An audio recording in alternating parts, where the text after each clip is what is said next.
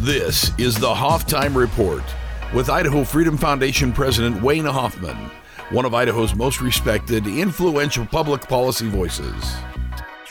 Welcome to another episode of our podcast. I am your host, Wayne Hoffman, and I'm coming to you from a gorgeous building in downtown Boise called the Hoff Building, which is not named for me yet.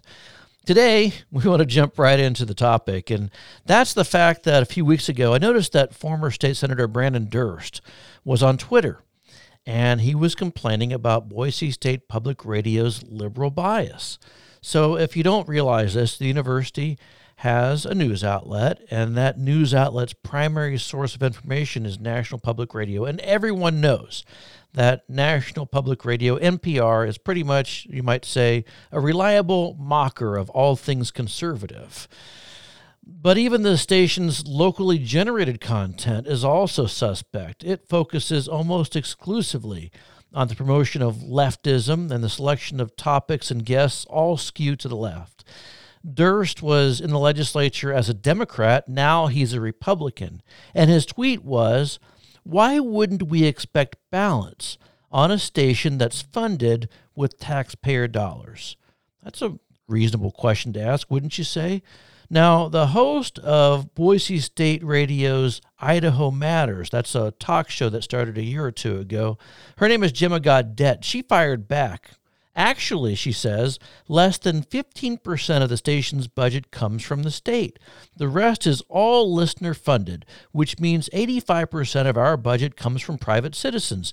So, she says to Branden, if you don't like what we're putting on the air, don't donate and change the channel. You have the power.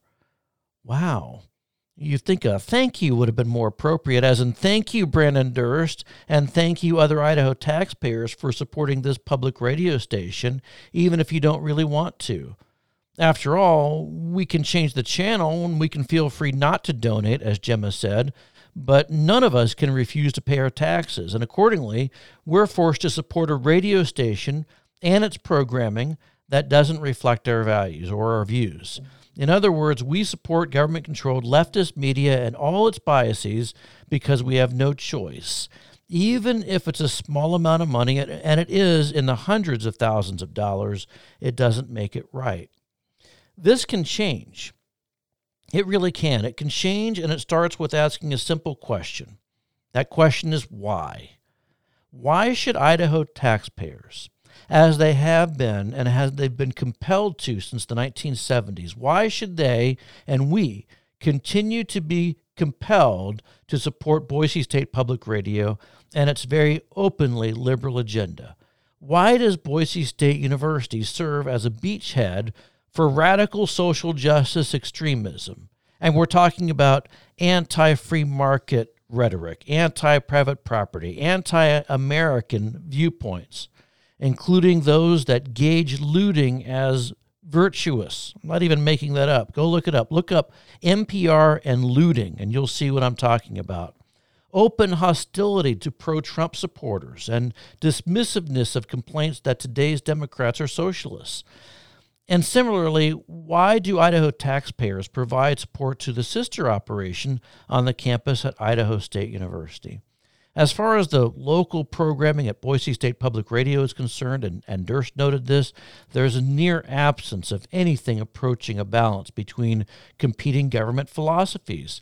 You, you can see Boise State Public Radio as little more than an alternative weekly of the airwaves, and you you find something like that in Portland or Seattle. But here it is in Boise, with a steady parade of guests and news stories and programs focusing almost exclusively on the notion that government should do more in health care and housing and wages, social justice, and the economy.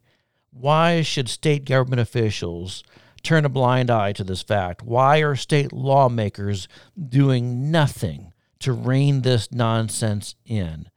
Now, I want to be clear about something. This is not an appeal for balance. This is instead an appeal to get the government, Idaho state government, your government, out of the news business.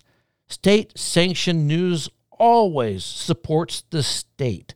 That's a fact of life, and you can see it throughout the world. The idea of state sponsored media might have more onerous, obvious connotations in places like Russia and China. But here in the U.S., it's not uncommon for state owned media outlets to give deference to government control, and it's doing it right under our noses using our money, and there's no good reason for it whatsoever. Idaho State Board of Education holds the licenses for the radio stations at Boise State University and Idaho State University. Those radio station licenses expire in 2021.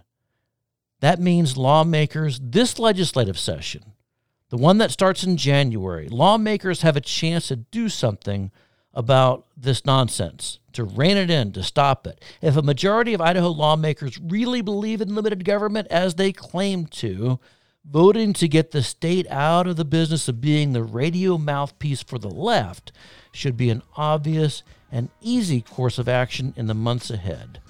Thanks for listening to today's episode. Be sure to rate and review the Hoftime Report on your favorite listening app, and please be sure to share this with your friends as well. We'll talk again soon. You've been listening to the Hoftime Report with Wayne Hoffman. Be sure to visit idahofreedom.org for Wayne's articles, IFF research, and show notes from today's episode.